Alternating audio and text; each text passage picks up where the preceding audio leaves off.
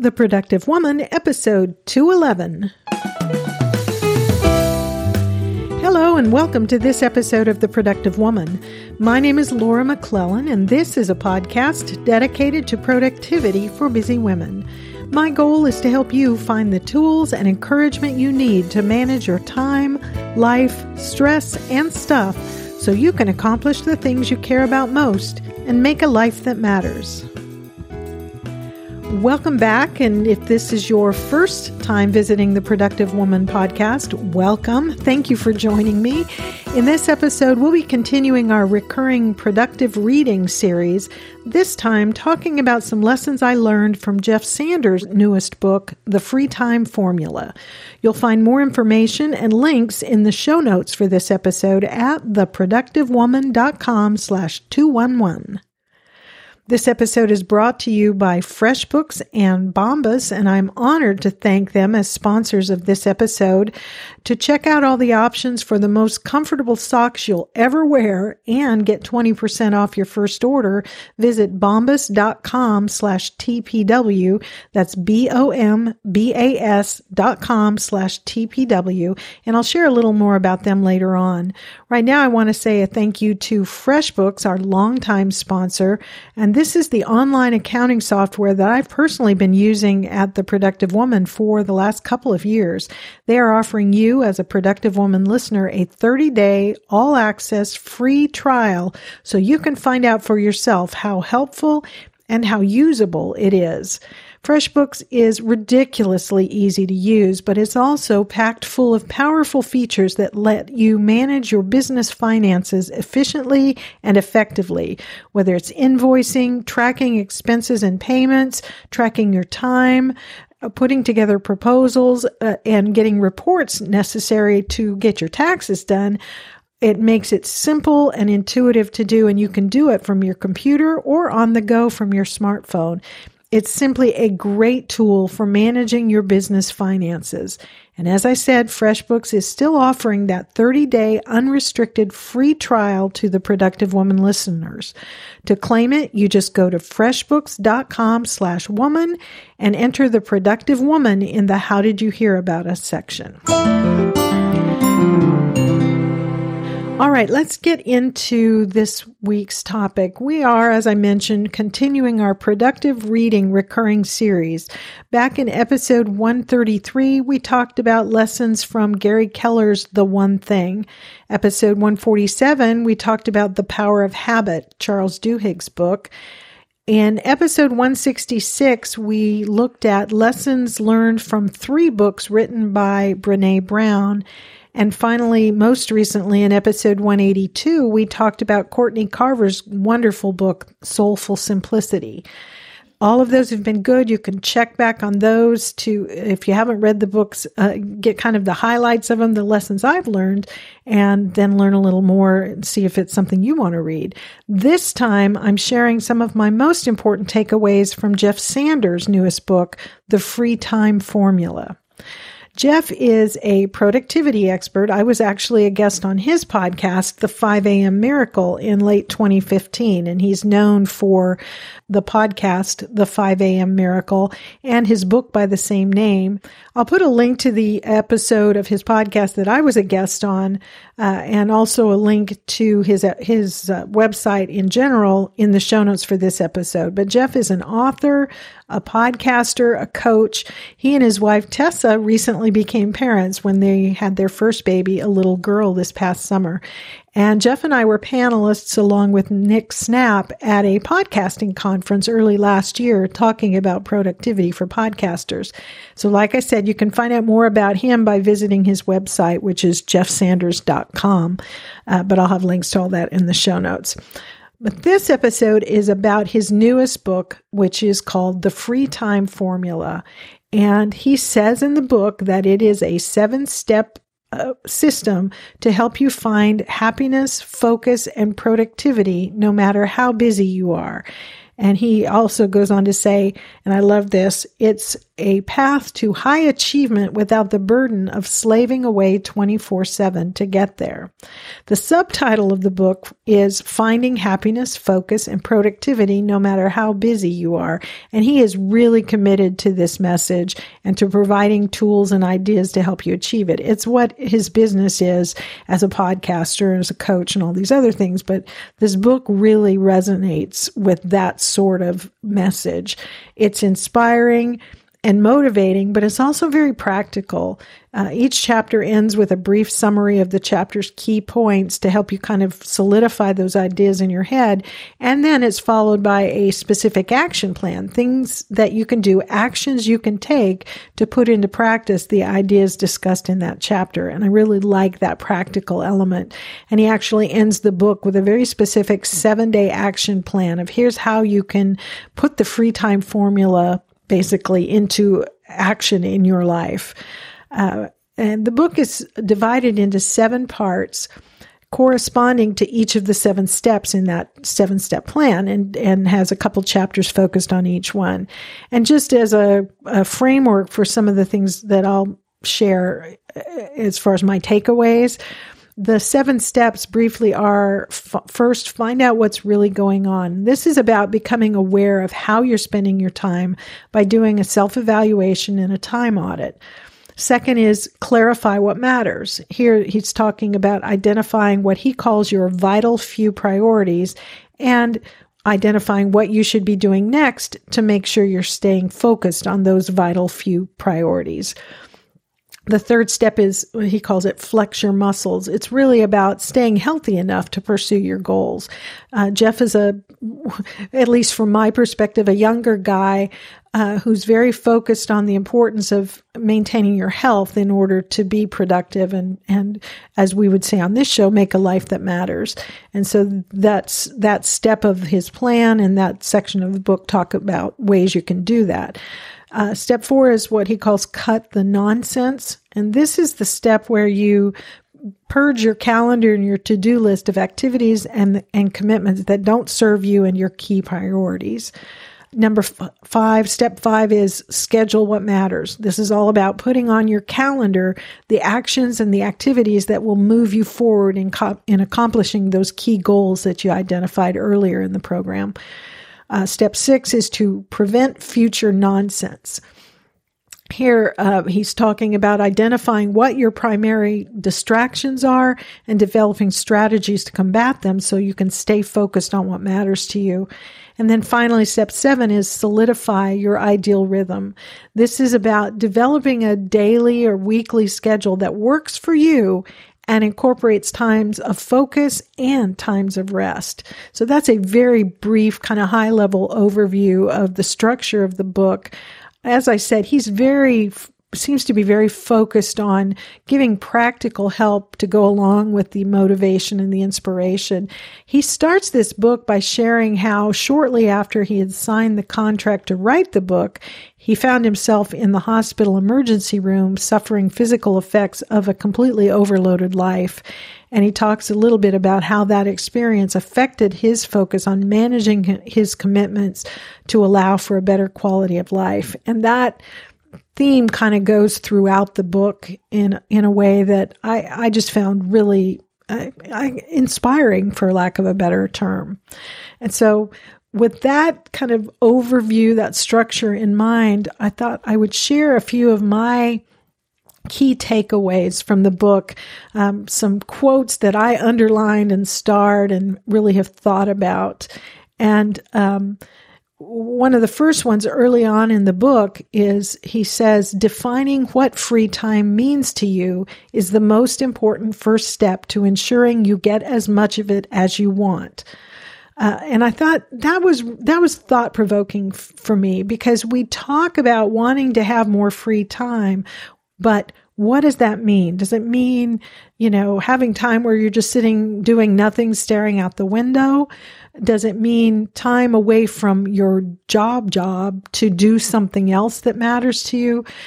We really, as we've talked about many times on this podcast, being intentional about what we're doing is kind of the key to success and, and being productive in all the best senses. And so he starts by getting us thinking about what does free time mean to you? If we want more free time, what, what is it we're looking for? What is it that we want? And that really got me thinking about what do I want time for in my life.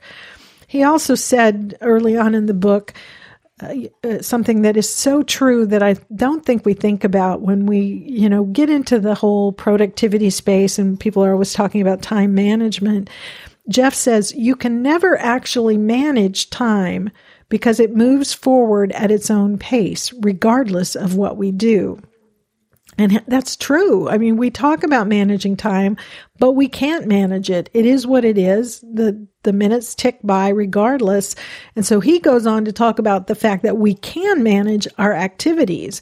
We can manage our energy and our attention and all of those sorts of things to accomplish what we want to accomplish and make the best use of the time that we have. And I thought that was really worth thinking about, uh, kind of a, a, little subtle shift in the language we use that really has pretty um, profound consequences in the way we order our lives. We can't manage time. It is it it moves at its pace regardless of what we're doing with it. Uh, but we can manage what we do with it. Another thing that he talked about quite a bit early on, and I think this is so important, um, that, that, and I've heard other people talk about this recently, um, the the idea of having multiple priorities uh, establishing what our priorities are. And he says, uh, and this is kind of early in the book, having more than one priority is a lie. We can truly only ever do one thing at a time, and in any given moment, we only have one task that is at the top of the list. We may have many tasks we would like to accomplish over the course of the next 24 hours, but only one task is the supreme task right now. And so think about that for a minute. We may have various areas of priority, if we want to use that term in our life. We want to be, uh, you know, good at our profession. It's important to us to be a good spouse, a good mom, if we're, if we have kids, what, a good friend. But he's talking about as we're deciding what to do with our time in any given moment, there can only be one task that's the number one task right now in this moment. And when we're putting our to do list together, our task list, it's important to keep that in mind. We may have lots of things we want to accomplish over the course of a period of time, but as we are sitting here deciding what am I going to do next, one thing should rise to the top. And so he offers in uh, this section of the book a list of five questions that we can ask ourselves to assess our to do list and focus in on what's the most important task to do today or right now. And his questions are number one, are there any tasks on the list that I already know could be eliminated forever? And, you know, we could pause right here and think about that. How many things are on your to do list that you've put there because you feel like you ought to do it or somebody wants you to do it, but you're really not committed to doing it. And there would be virtually no consequences if you didn't do it. Um, in order to best manage our activities to make the most of the time we have and uh, give ourselves more free time to do the things that matter most to us, those those things should come off our list. Things that could be eliminated with no consequences. Consider taking those off your list. His second question is Are there any tasks on this list that I already know could be rescheduled for another day? This is especially important if you've got a really long to do list or a, and a full calendar on a given day and you're feeling overwhelmed. Then take a step back, look at that list, and ask yourself honestly which of these things could I move to tomorrow or the day after or next week? And why not do that? To give yourself some breathing room today instead of uh, having unrealistic expectations of what we're capable of, of accomplishing within a given period of time. Number three of his questions is how many of these tasks are due today and could not be rescheduled without a phenomenal effort on my part? So what's left on that list that must get done today? It would be really problematic to reschedule it. Okay, that should be the task list to start from. Number four then would be Are there any tasks on this list, the ones that must get done today, that could be quickly and reasonably delegated to someone else.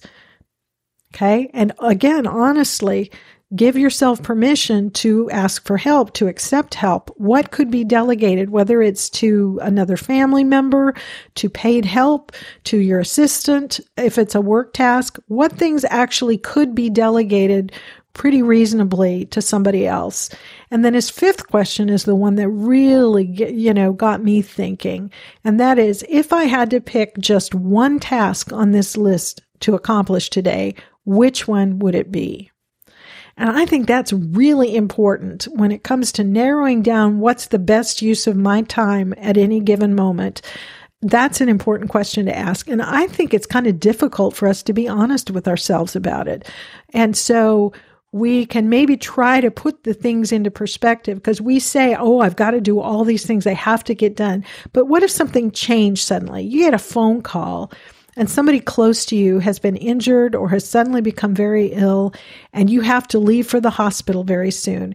Then how would you evaluate the tasks on your list? Honestly, could they be moved? Is there one thing on there that has to get done even in that situation? Then that's your priority for that day. Or maybe to put it a, a more positive spin on it. What if you, you know, you've got this big list of things that are your tasks that you're just convinced have to get done today? What if somebody called you and offered you an all expenses paid trip to your dream vacation spot, but only if you could leave tomorrow? Does that change your perception of any of the things on that list? Is there anything on there that, okay, even in that situation, before I can leave in the morning, I've got to do this one thing? What would that be? Then, then that's your priority. Those are just ways of looking at your to-do list to get more honest with yourself. Uh, and and get really focused in on the priorities. As as Jeff says later on in the book, and as we've said before, and many of my guests have said, you cannot do it all, and you should not do it all. Okay, so I think that um, perspective on what it means to for something to be a priority was a really good point that he makes in the book and really worth thinking about. The next takeaway that I got, and this was one of the first things that I really uh, really absorbed from the book that I thought was so good and, and kind of novel in a way. And that's his what he uh, what I call his green pen approach. Uh, the idea is looking carefully at our lives for what works, for what we do well, for our strengths, for where we shine, and building our goals around those things instead of creating goals that are focused around trying to improve our weaknesses. He says um, in the book, You and I both know where we need to improve. We hear it from our boss, our spouse, our preacher, the television, and even our best friends. What we often miss is what makes us remarkable. Our successes are so often overshadowed by our mistakes that we use the vast majority of our brain and spend the vast majority of our time consumed with negativity. And I just thought this was so profound that we tend to, when we're creating goals for ourselves, when we're trying to identify the priority for use of our time, we tend to think about the things we're not doing very well. Like, oh, you know, I, I haven't been working out. I haven't been eating well. I need to lose weight. So my goal is going to be to, you know, lose X pounds. Or I haven't been following, you know, doing enough business development. I'm not very good at that. So my goal is going to be to call, you know, six new contacts every day or something like that that that tends to be i honestly at least for me that's been the area where I have tend tended to focus on uh, when I'm setting my own goals. But what he's saying is, okay, we know what our weaknesses are. Let's take a step back and look at our lives with, and he explains in the book where this idea of the green pen comes from. So I'm not going to go into that, but it's worth reading. But look at our lives and say, where am I doing well? What am I good at? What, what areas do I shine? And use those as the basis for my goals. So, um, I'm a, you know, for me, um, I should have thought about this before I started talking. What's an area that I'm good at? I'm good at, um, at I'm a good writer. I'm I am a good writer. I have good writing skills, good grammar, good punctuation, good. I'm I'm just good at writing. So one of my goals should be focused on that. Uh, under his green pen approach rather than looking at where am I falling down on the job and create a goal for that. Because we're better at, uh, we're more motivated by uh, positivity than we are by negativity. And so I, that, I just love this green pen approach and this idea of creating our goals after identifying the areas where we shine and, and using those as the basis for our goals. The next thing he talked about, though, and this is in step, um, it's step three of his seven step program, is the importance of taking care of our health for true productivity and for really making a life that matters. He says your health is more important than your resume, checklist, bucket list, or achievement ranking system. And he goes on to say adopting a health first approach is a surefire strategy to guarantee you can achieve your most ambitious goals far into the future. Uh, and he's so right. And this was such a good reminder for me as I was reading this book that caring for our physical and mental health is key to having the energy and focus we need to pursue our goals. Yet we tend to think, and I know I tend to act as though I have to choose between my health and my other goals. I am totally guilty of this, neglecting physical movement to sit in my chair and work on client matters because it's important to me. You know, one of my goals is to be a good lawyer and serve my clients well. And, and so that's in pursuit of those professional goals. I think, okay, well, I'm going to do this uh, and, and prioritize that over um, I, if if I'm going to do this, I can't work. I can't work out today because there's not time, and this is a false choice. As as Jeff says in the book, it's not only possible to remain healthy while pursuing your goals, but it's also the only way you'll be able to pursue them long term.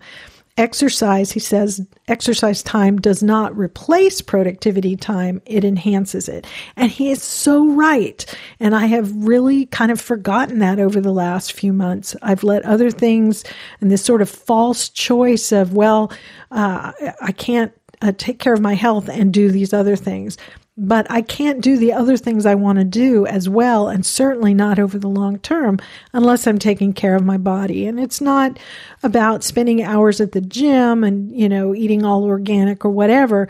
It's about finding where is that balance of time and prioritizing, putting, taking care of your body and your mind at the top of the list instead of only fitting it in if, if you can.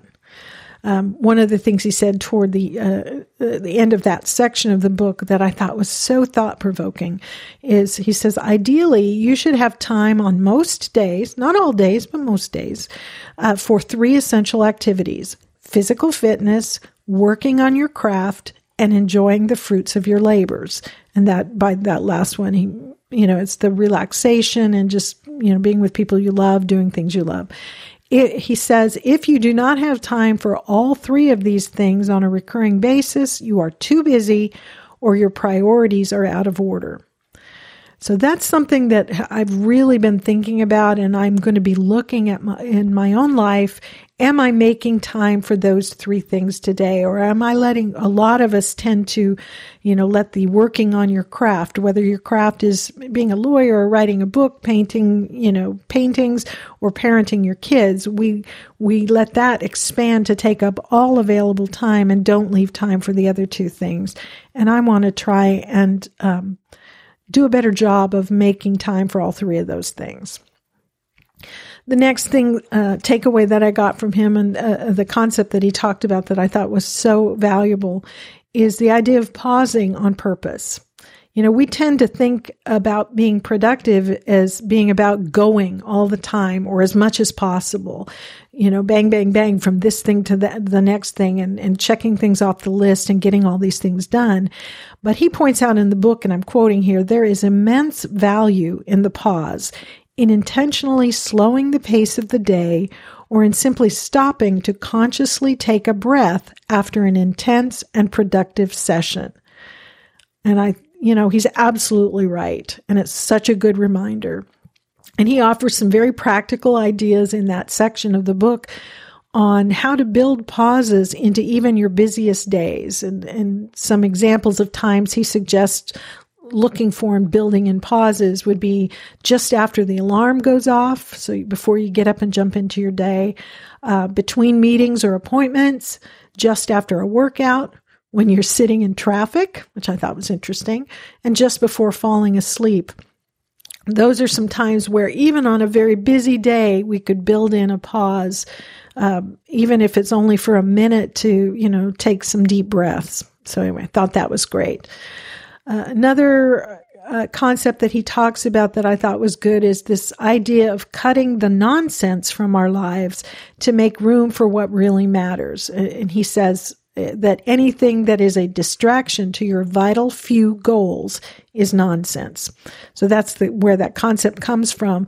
And I think it's, you know, it's worth thinking about. So uh, whether, whether you consider those things nonsense in the sense of having no value or not, is not, is not the point. His point is once you have identified the most important thing, those few things in your life that matter most of all, in order to build time into your into your day and into your week and into your year to for those things, you've got to look with a really um, critical eye and critical in the sense of, of being honest and clear and intentional at the other things in your life that are not important as important uh, things that you can cut out if they are distracting you from the things that you've identified for yourself as being the most important and there are a lot of things uh, that he has to say about that. One of the kind of practical things he mentioned is this idea of creating what he calls a must do list, which he says is a simple index of items near and dear to your heart, tasks that you are fully committed to accomplishing every week. So sitting down with your cup of tea or coffee or whatever whatever beverage you like and a notepad and saying what are the things that are really important that that I really want to have a part of my week.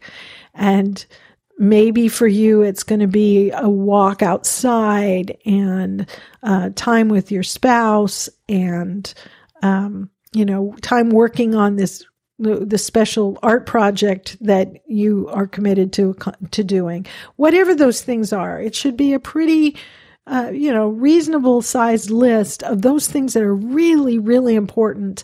And, uh, you know, maybe, maybe it's getting to bed by 10 o'clock every night.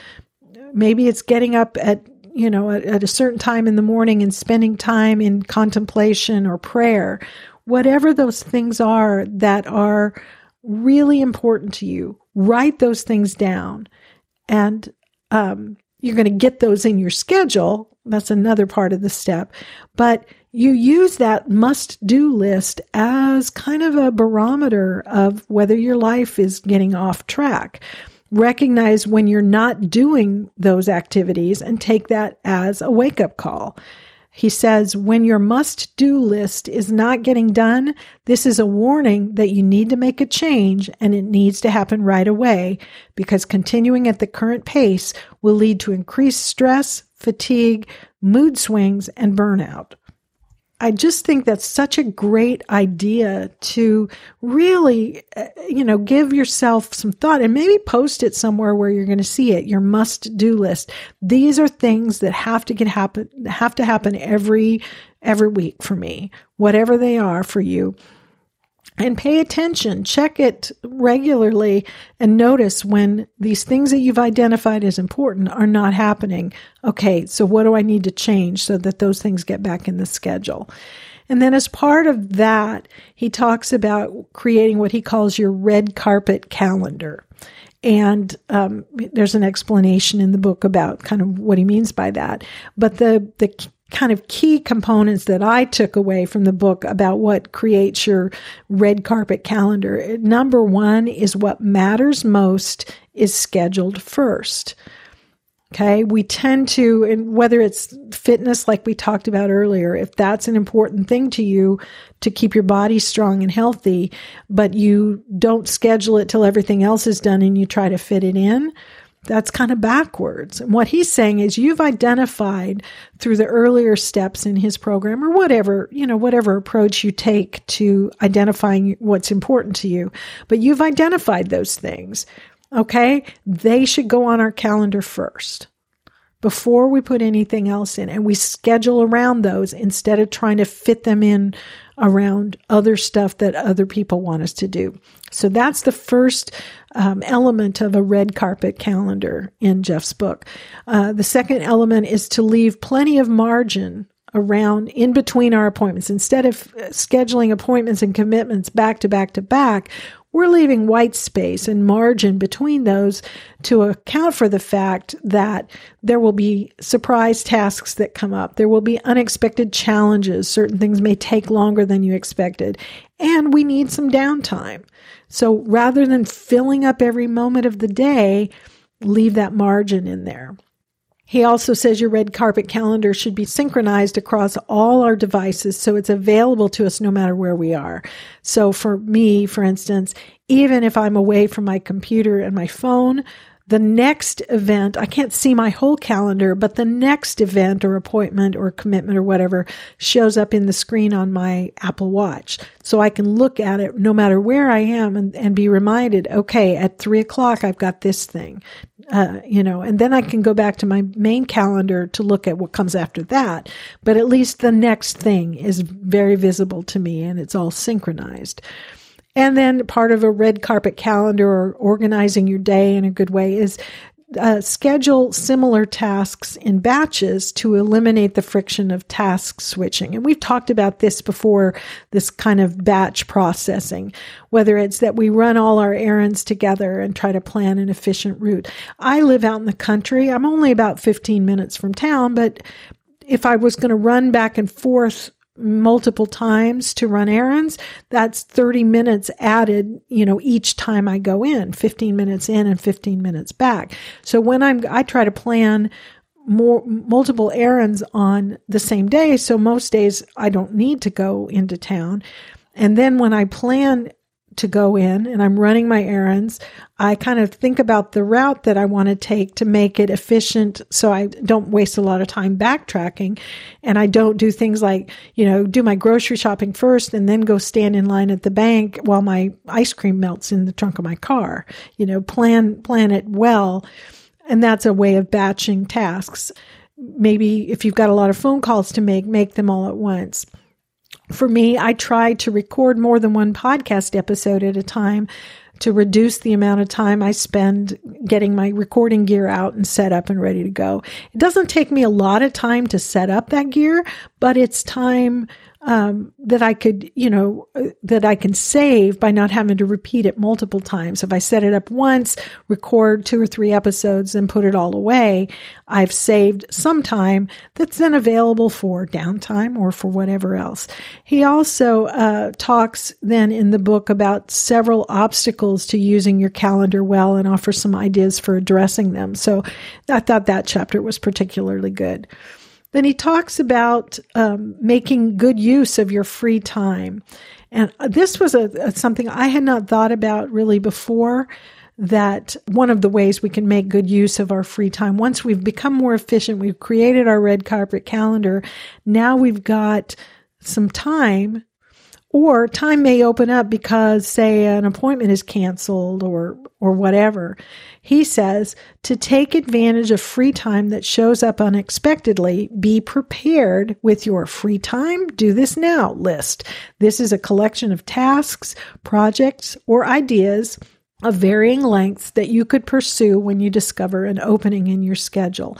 And I really liked this idea because I have a tendency that if I've got my plan for the day, maybe I've got a couple conference calls scheduled and an appointment and a list of things that I'm going to do, and maybe one of the calls gets scheduled. So now I've got what I thought 30 minutes that were accounted for, it's opened up if in the moment I can't think of anything worthwhile to do, it's real easy to default to, you know, surfing the net or watching Netflix or whatever if an evening opens up.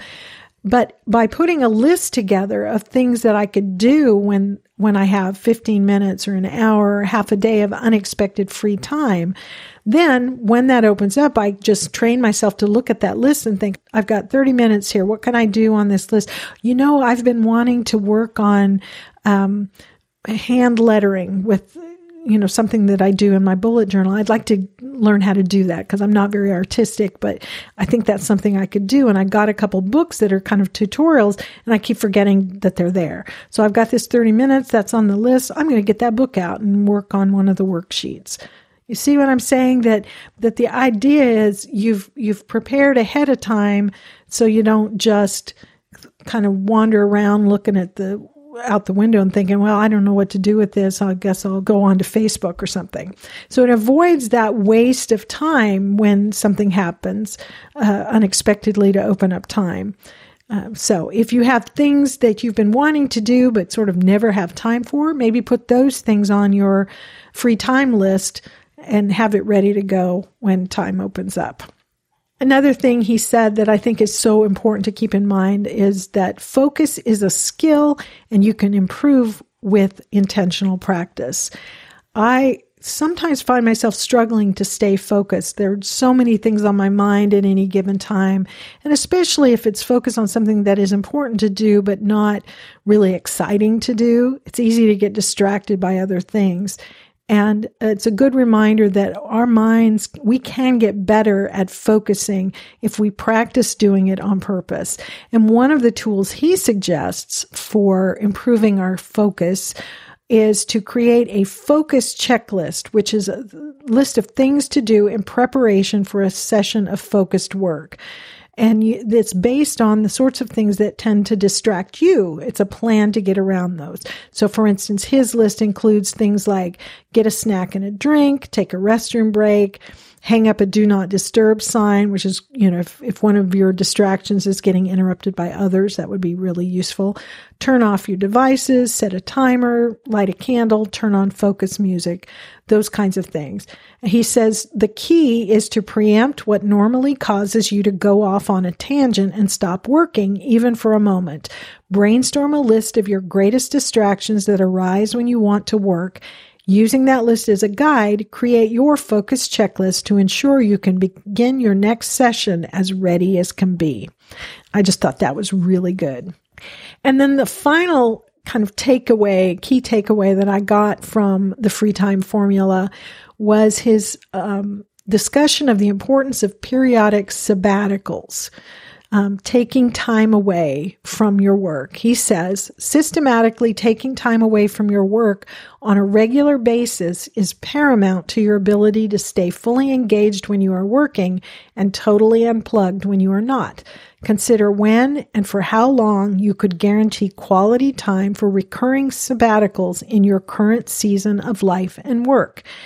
And I thought that was really a good idea. Um, it reminded me of a firm that I was that I worked at as a lawyer in Seattle for a few years. They had a program that employees, both lawyers and non-lawyers, after you'd been there a certain number of years, you would get, I want to say it was like a three month paid sabbatical they just it, i mean it was a significant number of years you had to be there in order to get the benefit of this but they saw the value in getting giving people the opportunity to get away from work refresh recalibrate and get you know just get restored and then come back to work.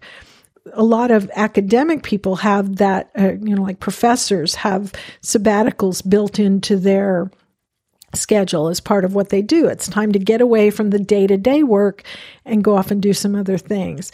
So, Jeff offers some ideas in the book, um, some questions to ask yourself for identifying uh, where you could find time. So, daily, how could you, what could you do to guarantee yourself maybe an hour of me time each day?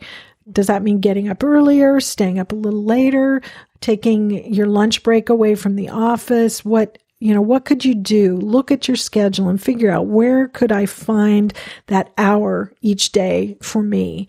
Uh, weekly, when's the best time each week to take a step back to pause, reflect, and regroup? He asks, can you guarantee a work free zone for one or two days each week? Uh, certainly in the United States, I can't speak to what other countries are like, but here we're notorious for never taking days off, for working through the weekend and, and never really getting away. And Jeff is reminding us of the value of having time away mentally and physically, it's restorative. And so, is it possible for you to reorganize things a little bit in your week so that one day a week, whether it's Saturday, Sunday, Tuesday, whatever, um, that you don't work at all?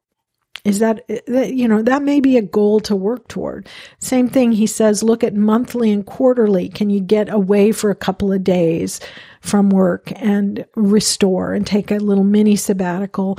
And then semi annually or annually do you have you scheduled an extended vacation or retreat to as he says fully decompress from your normally busy schedule and he says, put that on your calendar. We all need to be doing that. Look ahead into the months to come and where can you schedule an extended period of time, whether it's a week or two weeks or whatever, away from your busy schedule. Um, you know, get out of the office, maybe get away from home and go um, restore. Um, he says, There is more to life than work, and there is an ideal rhythm to life that can sustain your soul. So it's about um, finding that workable balance between working hard and resting. Working hard and resting. And we need to build those rest times, those sabbatical times into our schedule on purpose because nobody's going to give them to us. They're not going to just happen unless we schedule them on purpose, find those times and make it work to have it. It's simply not going to happen.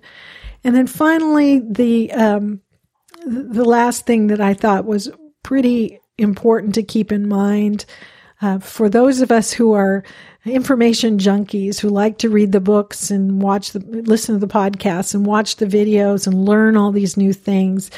Jeff reminds us toward the end of the book about the paramount importance of taking action on what you know and that taking action on what you know is more valuable than learning new things. He says the smallest and seemingly most insignificant actions are inherently more valuable than the 18 new things you learned but did nothing about. And so that was a challenge to me as I finished the book, thinking, all right, he's I, there's not a lot of like groundbreaking new stuff in this book. What he's done is um, assemble it all in a way to remind us that uh, of these concepts that we've read about elsewhere, but maybe not taken action on. And so, what I want to do is a couple of these things that I've mentioned that were takeaways for me is to come up with an action plan for even just one of them. So, you know, for me, it's going to be can I um, schedule my week in such a way that I can take one day off and not come into my office at all, not work on stuff at all. So that would be more valuable to me than going out and, you know, learning some new thing that I don't do. So basically, those are some of the key takeaways that I got from reading Jeff Sanders' book, The Free Time Formula. It just came out uh, sometime in this year. Well, it was this year that it came out. I found it to be a really practical, solutions oriented book about productivity. And uh, I encourage you to check it out. If and so I ask, you know, what do you think? Have you read this book? It's been out a few months, I think. And if you've read it, what spoke to you most strongly in the book? What takeaways uh, did you bring from the book that have resonated with you and that you're actually putting into effect into your life? I'd love to hear from you. Share your your takeaways on the free time formula or your thoughts about the things that I've mentioned in this episode in the comments section of the show notes for this episode at theproductivewoman.com slash 211 or on the Facebook page or in the Facebook uh, community, the, the private group for the women who listen to the show. If you want to share your thoughts about this with me privately, you can always email your questions, comments, or suggestions to me at feedback at theproductivewoman.com. And I'd love to hear from you. We can have a conversation about it. Before we go, I want to say a thank you to uh, our new sponsor, Bombas, which they are the creators of what might just be the most comfortable socks in the history of feet. Uh, Bombas has totally re engineered socks with comfort innovations that add up to one way more comfortable pair of socks. I'm wearing mine right now, or one of the pairs, and they're just so comfortable, you don't want to take them off. Uh, they've spent two years of research and development, which led to multiple improvements of the sock design, performance, and comfort. Things like an arch support system that provides extra support where you need it most, a cushioned footbed that's reinforced for comfort without added bulkiness, stay up technology. They tested uh, 133 tension levels to find the perfect tension that's comfortable, that stays in place so your socks aren't falling down. Um, they're not too loose, but they don't leave marks on your legs. A seamless toe, they got rid of that annoying bump on the toes, and you can just wiggle your toes around and feel the difference, and you really can. And these socks are made of a super soft cotton that you you won't ever want to take off. So whatever you love to do, there's a pair of Bombas that will add comfort to your life as you do it. They were created for runners, for power walkers, for power loungers, for low key fashionistas, snowboarders, business sharks, business casual sharks, people who prefer the outdoors or Netflix and chillers, and overall lovers of everyday comfort. And to make it even better, Bombas donates one brand new pair of socks for, for every pair they sell and they donate those to homeless shelters. And to date, they've d- sold and donated over 9 million pairs. So, the great thing is, as I mentioned, the Productive Woman listeners get 20% off their first order of Bombas socks. So, to check it out, see what the options are for men or for women, visit bombas.com slash TPW, and that's spelled B O M B A S dot com. Bombas.com slash TPW, offer code TPW to get your 20% off. And let me know if you get some and what you think of them. I'm loving them. And of course, don't forget FreshBooks. Thank you to them for their 30 day unrestricted free trial they're offering to the Productive Woman listeners. To claim it, just visit freshbooks.com slash woman and enter the productive woman in the how did you hear about us section and thank you so much to freshbooks and to bombas for supporting the productive woman and that is it for this episode of The Productive Woman. As always, thank you so much for spending this time with me. I don't take it lightly. I hope you felt like it was worthwhile. I hope you found something in this episode that's helpful to you.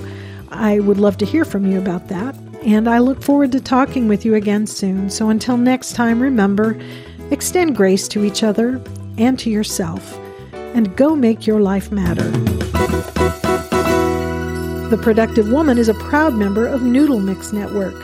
Find more of our award winning and award nominated podcasts to help you think, laugh, and succeed at noodle.mx.